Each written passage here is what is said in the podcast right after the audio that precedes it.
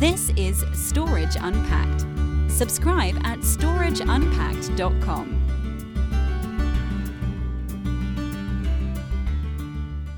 This is Chris Evans with the Storage Unpacked podcast, and today I'm joined by Ryan and Brandon from Qumulo. Guys, how are you doing? Great. Great to be here. Thanks. Fantastic. Thank you. Excellent. So, um, take a second and uh, introduce yourself, and then we'll dive into our topic of the conversation. Right. Hi, I'm Ryan Farris. I'm the Vice President of Product and Product Marketing here at Qumulo. I've been here for about a year now. It's great to be here. Thank you. I'm Brandon Whitelaw. I'm VP of Cloud and Strategic Partnerships here at Qumulo. Uh, been here since February, but before this, uh, with AWS for three years and Dell before that. Excellent. Okay, so we had a little briefing just recently, Ryan, and we were, you know, we're talking about lots of the challenges of actually moving data around in the cloud, especially in hybrid cloud models. And that's effectively our conversation for today. We're going to talk about the challenges of managing data in and out of the cloud. And I think we'll have a lot to talk about. And but really, it'd be good to maybe set the scene here about what you guys are seeing happening in the industry. Ryan, you know, what are you seeing in terms of what people want as you know customers, and how are they moving their data and managing it in the cloud today? Yeah, particularly for cloud or on prem, I think some of the industry's trends that we see are pretty similar from customer to customer or enterprise to enterprise. Uh, some of our largest prospects and customers uh, talk about the difficulty of managing file at scale, particularly over multiple regions, and that geo dispersion and file management of, say, 10 petabytes of data. Uh, if it's on completely on prem, or if it's some of it's on prem and some of it's in the cloud, uh, or if all that file data is in the cloud, to manage that scale uh, is really difficult. And we hear that time and time again, particularly if data centers are starting with a couple petabytes uh, and you have that, that silo and all this gravity toward one centralized location. And the data owner really is desirous of spreading that out to multiple regions or where that data is, the, is, is most needed and where it becomes the hottest, or maybe where the, uh, the most performance is required in some distant region at the edge. That's a big problem for file. And if we compare that a little bit to kind of if cloud native applications are built from the ground up in the cloud, those are usually problems that that the customer doesn't have to deal with because data distribution and geo dispersion have been solved by hyperscalers. But for file, it's a big problem, uh, and customers are asking Qumulo uh, over the last several years, particularly, to build more functionality and more management capability to uh, manage bidirectionality and, and geo and, and data distribution. So, Brandon, I'm, I'm sort of interested in the workflow side of this. You know, it's great to put data in different places and then think, okay, I, sometimes I need to move it. But I have a feeling that we see more complex workflow now going on within customers where data might be created in one location, needed in some other location, and moved around quite a lot rather than, you know, necessarily being quite static. You know, what's your sort of view on that? Yeah, what I've seen in the past was customers really had an or option in where to deploy a workload. They were going to deploy it on-prem or in the cloud. And that you know we went through a time there for a while where customers were cloud first, saying let's first try to deploy it in cloud, and then if can't, we'll put it on-prem. What we're seeing customers really find the balance across the two uh, constructs today and wanting to say, actually, I want to be a little bit more nuanced than that. I want to be what, what I call cloud smart. So find the right balance of where, at what point in the life cycle of the workload, it makes more sense to have that data to fuel certain characteristics that are optimal for that stage. It might be starting on premises for great latency for artists to edit and animate. But then when it's time to go render, I want that burst uh, you know agility of cloud compute available to me to go finish that project right? And so through that one singular workflow of content creation you can have the data now needing to be in two places. Uh, previously the difficulty with that is especially in the unstructured file world you you had customers challenged with just the, the mass amount of data to move and then how to not, not create a tremendous amount of complexity in automating that movement or getting visibility and access to that data from both sides or the unpredictability sometimes. You know a script comes in three weeks late for an animated feature and now all my time schedules are compressed and what do i do? And and so i, I think where we're, we're trending towards is customers actually finding that you know sheer copying of data is not always necessary nor the most optimal approach especially for unpredicted access. And they're looking really to be able to unify the data plane between on-prem and cloud to make it so that uh, visibility and accessibility to data could be available to any users or applications or compute on either side of that construct at any time without necessarily having to plan, schedule, and replicate ahead of time for everything. Okay, we'll, we'll come back and we'll, we'll talk about some of that, you know, scheduling or, or how some of that presentation stuff works in a moment. I just wanted um, uh, double check something with Ryan here, and that's really around the side of you know unstructured versus structured. You both of you have very quickly mentioned unstructured content and obviously file very specifically. It was always sort of assumed that unstructured is where we're seeing the growth in data, but you know, is that accelerating? Are we seeing, you know, is it like 99% unstructured nowadays compared to 50-50, you know, 10 years ago? Do you see like a, a massive rise in unstructured and only unstructured? Yeah, I, I think the industry trends and the data that we have suggest that around 90% of data is unstructured in nature, uh, roughly give or take maybe a couple percentage points on either side. And uh, unstructured data is doubling at a super, just extremely rapid rate. So uh, if you look at Gartner or some of the other industry analysts, they might say that something like a doubling of, uh, of data every 18 to 20 months. And that's a stat that is easy to cite, but it's hard to conceive of just how much that is, especially if you're talking about, you know, unstructured data on premises, 100 exabytes, that actually doubling uh, at a rate of 18 to 20 months. It's just an extremely and overwhelming uh, problem for enterprises. But as trends suggest, that's around the rate of data growth that we see for unstructured data. So between structured and unstructured, the problem specifically is so much le- more leaning toward uh, unstructured data. I think furthermore, the interesting thing is the types of workloads being focused on from a structured and unstructured basis have shifted over time, which is that before unstructured data was kind of your back office IT home directories and file shares in most enterprises. And maybe in key vertical segments like media, I mentioned it could be a lot more because at the end of the day, when you're producing an animated film, it is just data that you're producing as your product.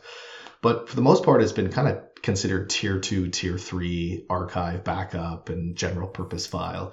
And what we're seeing now is that the most mission critical and bleeding edge uh, differentiators for companies are actually based on unstructured data, fueling kind of the AI, ML, generative AI. All these types of things are using unstructured data to do that by by uh, default. And and ultimately, the the challenge, of course, is that the vast majority of that data, right, is sitting on premises in customers' data centers. But the the environment to get the most out of it, that is the compute, the models, the open source tooling, the agility of uh, resources, and even other ISV partnered applications to that they want to test out and try and de-risk in that process, that's all sitting for the most part in cloud. so we have this this big kind of construct imbalance and it's not trivial to say, well, just copy all your data into the cloud and then um, you know run on run on those models. Now you're paying for things twice, usually at multitudes more. It's never the real time, you know, actual uh, data because it's a it's a point in time copy and keeping up with that. And so, anyways, the point is is that there's uh, an opportunity, I think, to, to close the chasm between those two worlds and help customers get their data in proximity to that environment to get the most out of it. So, do you think people are creating stuff on prem more and then moving it to the cloud, creating it more in the cloud? You know, can we say where all of this data is being created and, and accessed more? I mean, you just mentioned there, Brandon, that you know you see people moving stuff into the cloud to gain the benefit of the compute that's available there. But it's interesting for me to wonder whether a lot of this stuff is being created elsewhere and then moved in, or whether it is being created in the cloud in the first place. I think it all just comes down to the applications. So legacy applications are mostly on-prem. They're still generating a tremendous amount of data. Most of the historical memory of the enterprise is its data sitting on-prem from legacy applications. Next gen applications created in cloud, of course, are creating data in cloud. But because they were created in cloud in the first place, they were generally built with the constructs and uh, advantages of, of the, the systems that already existed there. So, you know, if you look at the size of block and object in the cloud, there 95% of the data is block and object in the cloud, less than 5% is file. And it's not necessarily because there's anything inherently wrong with file. It's just that for early cloud native application development, those were the constructs that were you know most appropriate. If you're going to go build the next uh, Instagram, you want to go use a geo-distributed object system. like it's really good for that. Billions of users, read-only access to data. Like you don't modify a, an image once you upload it to Instagram, right? So you don't need file constructs in that in that situation. But surprisingly to me, in my time at AWS, the most common engagement from a technical remediation process from the specialty team into storage was helping customers move an application off of object or block storage into a file system because there is a there's a place for it there's a balance between those three and right now users because they only know the two big hammers between object and, and block they they use those and then ask you know why isn't it performing as i expected? You know why is it why aren't i getting the latency and transaction per second performance out of s3 well it wasn't built for that. You should use a file system. Or why can't i share data more easily on you know ebs well because it's not shared storage. You need a file system. That's exactly what it was meant for. And so i, I think you know on premises i think the world kind of knows the, the balance between block and file and to some extent object but in the cloud world, they really just know block and object and are, are starting to understand where, where file comes in and where it could be used more. And then, you know, again, back to your question, I think it depends on where the application was created and then whether or not they're wanting to um, now get more nuanced in that workload of, of regardless of where the data is created, where do I take advantage of the best resources at the best time for that that particular workload? Yeah, that's interesting, isn't it? So I think I think um, looking at, back at what you just said, Dan, and thinking that through, I hadn't really thought of that in I guess in that in those terms in the sense that people tend to see block and object as the as the main cloud platforms. Now theoretically, Ryan, you know, if we're moving into the public cloud, there are potential advantages if you've got a good file solution in there. My experience is that perhaps the ones that were implemented initially weren't as fully featured and functional as, as maybe customers would have wanted. And certainly, some of the vendors that are getting their products integrated into those platforms directly, I look at the price and I see something that looks super expensive to actually buy and maybe that's putting people off i don't know but you know there's got to be some good advantages if you can get a good file system in the public cloud to deploying uh, you know in the cloud based on some of those things that brandon's already mentioned yeah, the proportionality of data, as Brandon also mentioned, is just so tilted or skewed toward being on prem. And we see this massive opportunity to move more file based workloads in the cloud. And I, I, think if you boil those down to sort of three primary blockers, I would state uh, they're likely one of the following. Uh, one is that you have this perhaps large legacy NAS sitting on prem that houses not just one application, but maybe that's 20 or 30 applications across many petabytes. And that's an overwhelming thing to just consider how long it would take to re architect every single application to speak object. And that might be a blocker in and of itself, just the overwhelming nature of looking at a specific workload or a couple applications and then determining the cost of rewriting that application and re architecting it to be cloud ready. Uh, that's number one. Number two is that there's a, a big cognitive burden on the data owner or the application owner or the architect uh, to try to envision how much it's going to cost at scale in the cloud running a file workload. And one of the reasons why is that you have to be fairly intimate with the API calls and sort of uh, what that expresses and how that how that looks like in the cloud. Just the number of reads, transactional writes. Uh, what does that actually look like? What am I going to get charged for on the transactional level, at the data at rest level, and even moving the stuff in and out of the cloud? So cost is really difficult to forecast uh, and try to forecast out a year or two when it comes to file workloads in the cloud. That's a big blocker. Did you want to add on to that, Brandon? You have a experience there in AWS. The interesting thing is that you know customer I came across time and time again customers faced with a really difficult uh, choice to make related to moving workloads into the cloud if if it seemed interesting from again could be elastic compute characteristic could be uh, availability or, or, durability characteristics or some other reason that they felt compelled to move that workload towards the cloud.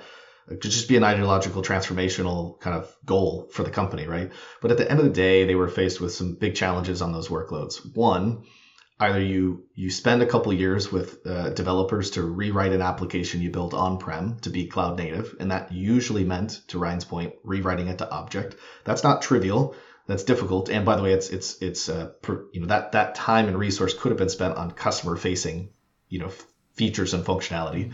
So you're kind of reinventing the wheel to, to replatform it. Or the other option is that you kind of lift and shift the application into the existing file systems that were there.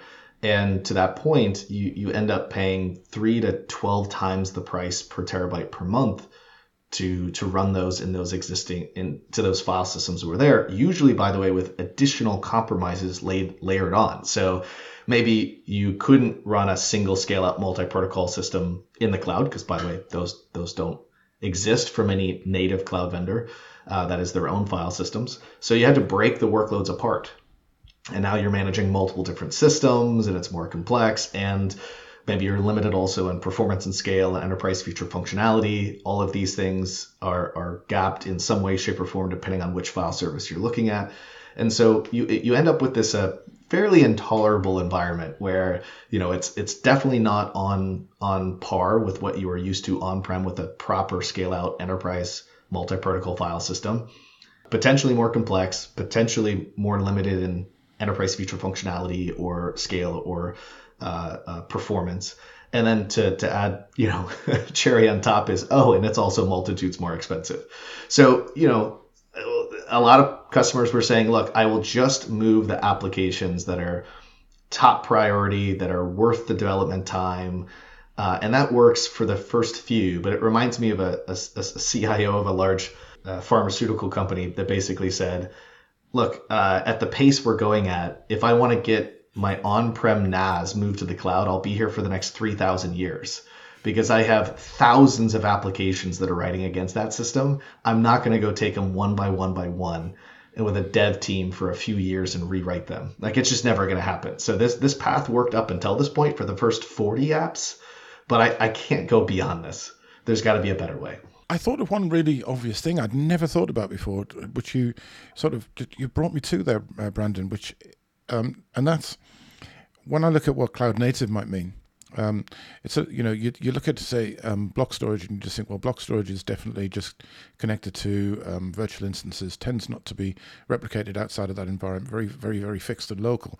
Object is there with the benefit of being um, completely universal and ubiquitous and the fact that you can access it any way you can get to the endpoint when you look at the implementations of file within the public cloud, they tend to be very equivalent to the way that things would have been done on premises. They're one machine replicating to another machine for data protection. So you've got point to point replication of data in very specific silos sitting in, in specific locations. It's not got the same ubiquitous nature of access that you have for object storage. And anybody who's thinking, well, I want to write something that runs in the cloud, is possibly going to expect that the endpoint they want to access should be fairly universal to them. And it shouldn't be, oh, it's running in that data center, so you can't use that. We'll have to create another file system over there. And, and now you end up with that spider's web of all sorts of stuff going everywhere. Surely, if you're going to do this right, it should look like that cloud native um, environment, and you should be able to just access your data wherever you want to. Yeah, I think that's where we'll see going forward a tremendous focus on being able to have global accessibility and availability to data regardless of of where users and endpoint applications are, but still with the expectation of performance that comes from a file system. That's the have your cake and eat it too kind of trick there, right? Object storage is great, but it's it's built with the expectation of WAN client side latency. Like 300 milliseconds of latency is perfectly tolerable to a, a random person on their cell phone you know, traveling around to look at an image. They won't even notice really. But it's not acceptable to a high performance uh, application that's expecting an NFS or SMB endpoint. That is, uh, you know, anything beyond five is usually not acceptable. And so 300 is just off the charts. And so I think the trick is to try to say, how do you get the elasticity, the scale, the durability of object in the cloud, but with the performance features, and protocol compatibility to existing applications so you don't have to rewrite them of a file system. And I don't really think anybody who's has cracked the nut yet on that. Uh, we've seen, you know, most file systems are built on block storage in the cloud and come with the the cost and and limited scale and performance characteristics of that. Um, or they kind of lazy load up from object. And so it's not really reading off the object layer. It's just kind of pulling it up, staging it up when necessary, but you still have to run it in the file system. And then t- to your point, all, all of these constructs today are really limited to just users or applications in the local area network of where that file system is. So you're either on-prem in that building or you're in cloud in that region, yeah. but it's not from all to all anywhere. And I think that's what I'd want. And looking at you know how we implement that sort of m- mobility, if you like, Ryan, I think that's probably the best way to describe it. You know, how are we going to get past that? What are the strategies we're going to see the industry developing to stop us having to do those expensive migrations where we say, well, in order to use that data, we've got to bulk copy it here first and all that sort of stuff. What are the strategies we're going to see? Well, again, kind of comparing it to hyperscaler and, and cloud like functionalities, uh, I spent a lot of time in Amazon as well, just like Brandon. And I'm reminded that if you build cloud native applications and you start with either an S3 bucket or a blob store in Azure, um, you have all these fantastic capabilities at your fingertips. So an S3 bucket can easily geo disperse and, and send objects out to the edge, which can be consumed via either video streaming or even Slack and things like that. So cloud native, applications take those things for granted. For file, uh, well, Qumulo is actually building something fairly similar to a CDN. So declaring something of that kind of looks like an origin, but really that could be an NFS export, it could be an SMB share, it can be something that is a massive repository, which you can now distribute to the edge at will. And instead of replicating or duplicating and adding another copy elsewhere in a different region and paying for that cost, really, I think it's just caching on demand, uh, which is an algorithm that is very well known. That algorithm works. That's kind of the, the architectural tenet that we're chasing. And that gives users the flexibility of, of really getting, the, getting to that data efficiently over the WAN link with Qumulo's prefetching and Qumulo's efficient way of, of, of transferring blocks to where they're needed and then caching only what's really needed and required at the edge or that remote data or the, sorry that remote region so I, I think it's more of like um, kind of building on these hyperscaler fundamentals that have that have existed for quite some time, for years now, and duplicating uh, uh, similar functionalities, bringing them to file. It sounds like the first thing you would you would need to really think about is a separation of that physical data from that logical view of the data because you've just talked about caching there and my first thought is well I'd like to be able to see a visualization of that data set, whatever it happens to be, mm-hmm. a file system, what or, you know, namespace. I'd still like to be able to see it wherever I am. It doesn't necessarily I want, mean I'm going to access everything in that file um, system or namespace yeah. every, all the time. So it sounds to me like the first requirement would be the namespace must be visible to wherever I want it to be visible. And if I can do that, that's my starting point. Yeah, I think the customer experience that we are striving for and the, the ultimate customer experience is to present that directory tree or that that thing that sits locally on your file system, whether it's you're doing a directory listing in a, in a shell or you're browsing via SMB a, a, a directory listing over Windows.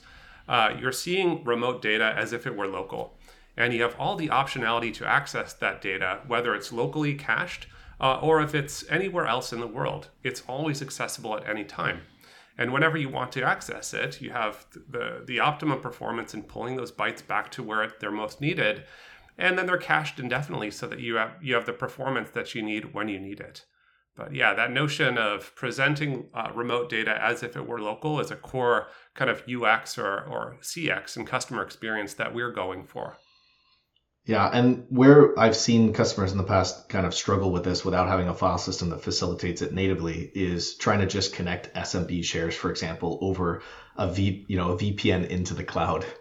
and look, that protocol obviously was not built with that in mind. It was built actually before cloud even existed, um, and doesn't tolerate the latency, packet loss, etc. It, it's just a really bad customer experience in that situation. So what you really want instead is to say hey file system behind the scenes under the covers move data on a very WAN optimized non SMB connection, right? Something really built for a WAN data flow uh, between these two sites very seamlessly and optimally without the user ever having to know, consider, or care about that. They just see the same Windows home drive as they've always gone to on the network share. They don't need to know that the data is local or not local. um, ultimately give me local like performance uh, at, to remote data and therefore empower collaboration, empower the ability to not have to copy data around the world to now the ever future dis, uh, distributed data sets and, and workforces that we have, right? Um, unfortunately, or fortunately, depending on what position you're in, you know, we can't just put everyone in the same building anymore and say use the local area network to get to your data. The, the world's forever dis- distributed, so we need data. We need uh, data systems to help facilitate accessibility and visibility to that data wherever it may be. I think uh, the use case around archiving is really powerful here as well, and being able to present that remote data in this massively cold archive. And when we think about primary storage and the cost of primary storage and how much data is just sitting on a hot, expensive tier of storage when it's really not being used, that's so much waste and so much expense that uh, that the user has an opportunity to reduce.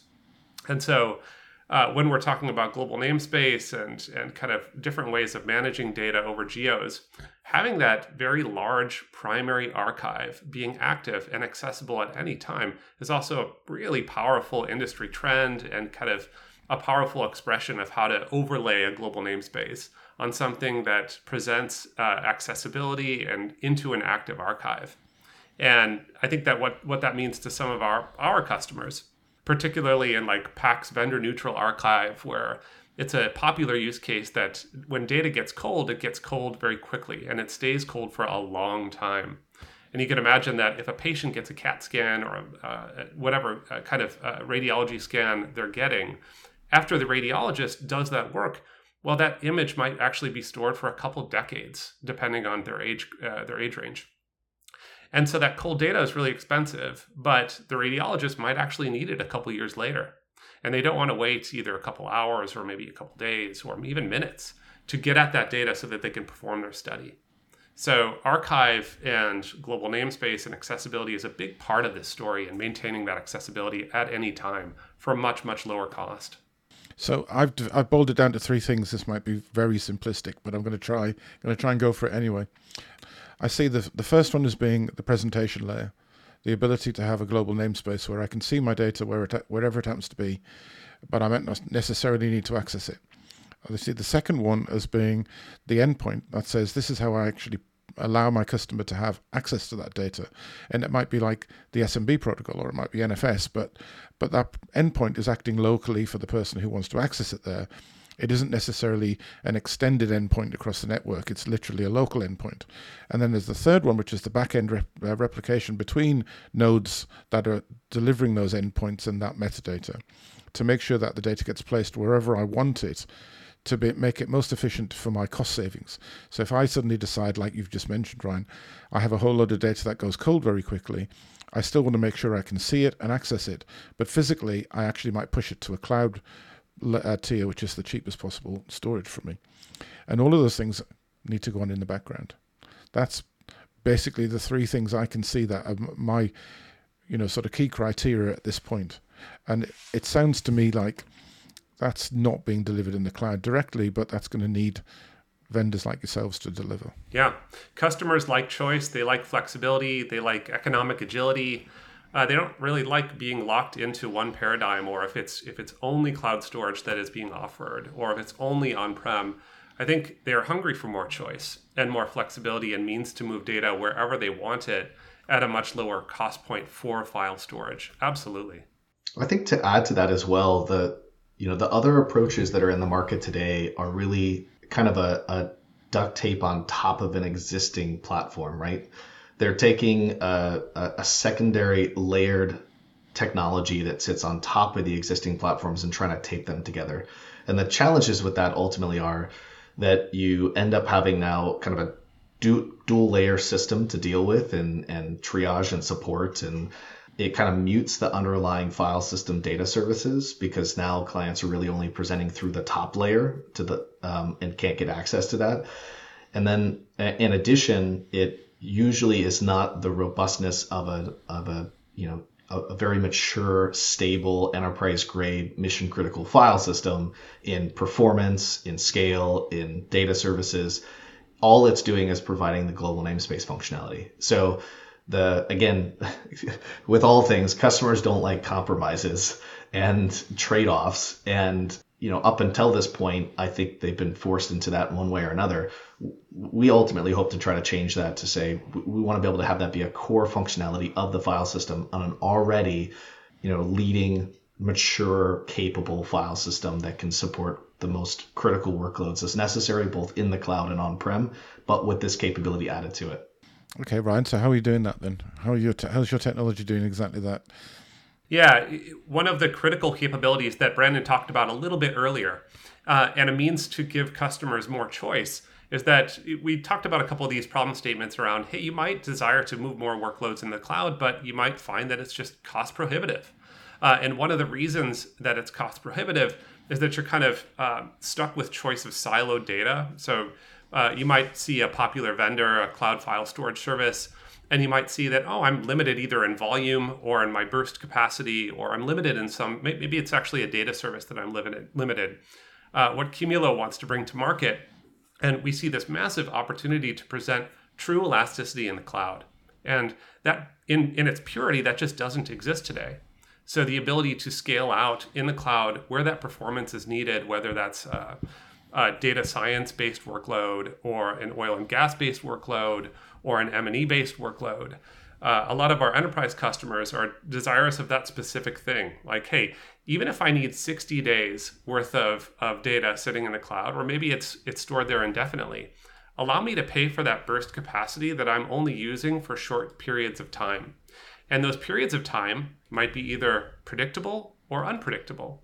So in the case of an M&E workload, just for example, well, maybe there's a, a, strong hypothetical for M&E burst rendering farms that need to use all the compute that they can get their hands on for, say, a 45 or 60 day period until the project or the film is done. A cloud is a, the cloud is a, a great place to do that, but you can't pre-provision all of it and save money. You just can't do it. But one of the things that Qumulo is bringing to market is is just that the ability to use the throughput that you need and only pay for that period of time in which you're bursting kind of above what we would uh, uh, what we would describe as our free tier.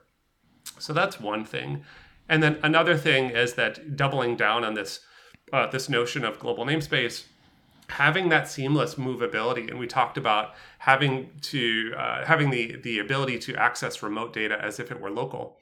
Well, if a scientist uh, or a radiologist or maybe it's a, an artist needs that data, just having, um, you know, without talking to a data owner or an administrator or building another application, just grabbing the data themselves and and transferring what they need to get their job done. That's another big differentiator that we're bringing to market. Yeah, I think the interesting aspect is that um, kind of like the example I talked about before, where customers faced with applications. Do I go through the effort of you know, spending years rewriting the application to be optimized for cloud, and, and what does that mean from a a data construct perspective, from a agility perspective, compute perspective, or do I just lift and shift and kind of keep it the same and come with the trade-offs that come with it?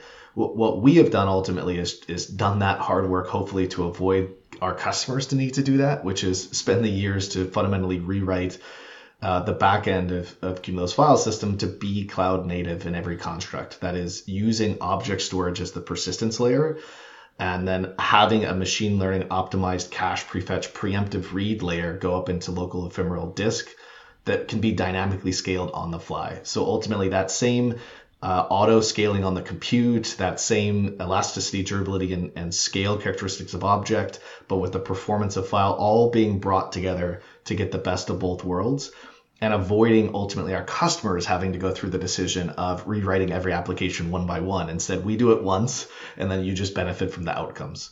Yeah, just to kind of double down and double click on a couple of those things. Uh, the disaggregation between compute and blob storage buys us a couple things as well. Uh, number one, that's one of the reasons for that's kind of how we can reduce our cost structure and our price point down to near object storage levels. So the price of file will go down significantly on November 9th. That's our upcoming release date. And number two, uh, just as powerful, if not more, depending on the customer, that ability that Brandon was just describing in scaling out and back down elastically is pretty massive. And when you think about how a, a cloud native application or an architect might take that for granted, like AWS and EC2, has allowed auto scaling groups to function for many years. Well, uh, the equivalent or something similar just doesn't ex- uh, it doesn't exist in the cloud yet. So over time and in the fullness of time, uh, the cumulative experience of bursting in the cloud and using the throughput that you need will be much more akin and similar to an ASG or an auto scaling group, where it's either demand based or it's a, a manual call that that instructs Qumulo, all right, I need 15 gigabytes a second in 20 minutes from now. Please provide me that. Uh, that that rendering job or that throughput that is required is now satisfied, and then you can go back down. And the surface area of that burst is the only thing that the customer pays for. Another another thing that we're super excited about, and it's truly horizontal. It's not one specific use case that this is tailored for. It just sort of spans all industry verticals that wish to do file workloads in the cloud. So Ryan, looking back at all of all of that and thinking it all through, I think I'm starting to see, you know, that there is a real a demand for file, but really there's a different way of doing it. And you've presented some really interesting things about your technology and some things that me, you know, for me to go away and actually sit down and think these are sort of the requirements I'd want of any other vendor who, you know, was was building an equivalent solution. Um, but I believe you've just gone through a, a, launch of a new set of features for your um, your platform. Do you want to just take us through those for a second? Yes, the Scale Anywhere launch, the thing that we've been working toward for so many months now. Uh, the product and engineering team, the whole company is behind this. It's a massive launch for us. Uh, November 9th is our big date. And on November 9th, we'll write about and make a lot of hay about two specific things. One is the evolution of Azure Native Qumulo. It was originally shipped on April of earlier this year. Uh, so this service already exists. You can discover it uh, through the Azure Marketplace. Azure Native Qumulo is, is uh, coming up with a couple of major uplifting features. One is a big uh, price drop to $30 per terabyte per month, uh, the presence of elasticity, and some other things that you can read through the portal. So it's basically an evolution of this service, a major evolution of this service. And then number two, uh, global namespace, which we talked at length about. we're going live with global namespace and announcing that. And particularly, we already have customers running it and kicking the tires and, and testing it out. Uh, so those are there are a little bit more with this launch, but those are the two biggest things. And the call to action, I think, for uh, for your podcast listeners is to visit qumulo.com. Uh, so that you can read a little bit more in depth. Uh, there's some live videos that we've recorded. There's some explainers uh, and some good links to the TCO or total cost of ownership calculator and other assets where the customers can uh, learn more if they wish. I would say for me, what's so exciting about this is after years on the in an on-premises vendor at Dell, having customers beat me over the head asking for a proper enterprise grade file system in the cloud, and then three more years in AWS getting beaten over the head by customers saying why why why are all these options kind of piecemeal and not the right uh, feature functionality, scale, performance, and oh my gosh, look at the price. We're finally bridging those two worlds and satisfying both sets of needs. All this pent up demand, this 100 exabytes that sits on prem with a, a, you know actual cloud native, cloud optimized file system without compromises in scale, performance, capability, and most importantly, with at or better than on premises total cost of ownership which is, by the way, about 80% less than any other file system in the cloud. Now customers don't have any compromises. They can ultimately just place the data where it needs to be the most optimal for their needs, access it from anywhere through global namespace as if it was local, and get the best of both worlds in a true hybrid topology for the first time. Perfect. Well, um, I'll put all of the uh, the links and everything you've just given me into the show notes, and we'll make sure that all of that's available. So people, as usual, can go online to the webpage for this particular episode, and they'll find all those links, including the stuff that relates to your launch, and all of the um, the videos and stuff you've mentioned already, Ryan and uh, Brandon. But um, for now, thanks for your time. It's been a really interesting conversation. It's certainly got my mind thinking about how we need to re sort of review this and, and think about file systems in the cloud. And I appreciate your time and look look forward to catching up with you again in the future. Yeah, thanks so much for having us. It's been a pleasure. Appreciate it. Thank you. Take care. You've been listening to Storage Unpacked. For show notes and more, subscribe at storageunpacked.com. Follow us on Twitter at Storage Unpacked or join our LinkedIn group by searching for Storage Unpacked Podcast. You can find us on all good podcatchers, including Apple Podcasts, Google Podcasts, and Spotify. Thanks for listening.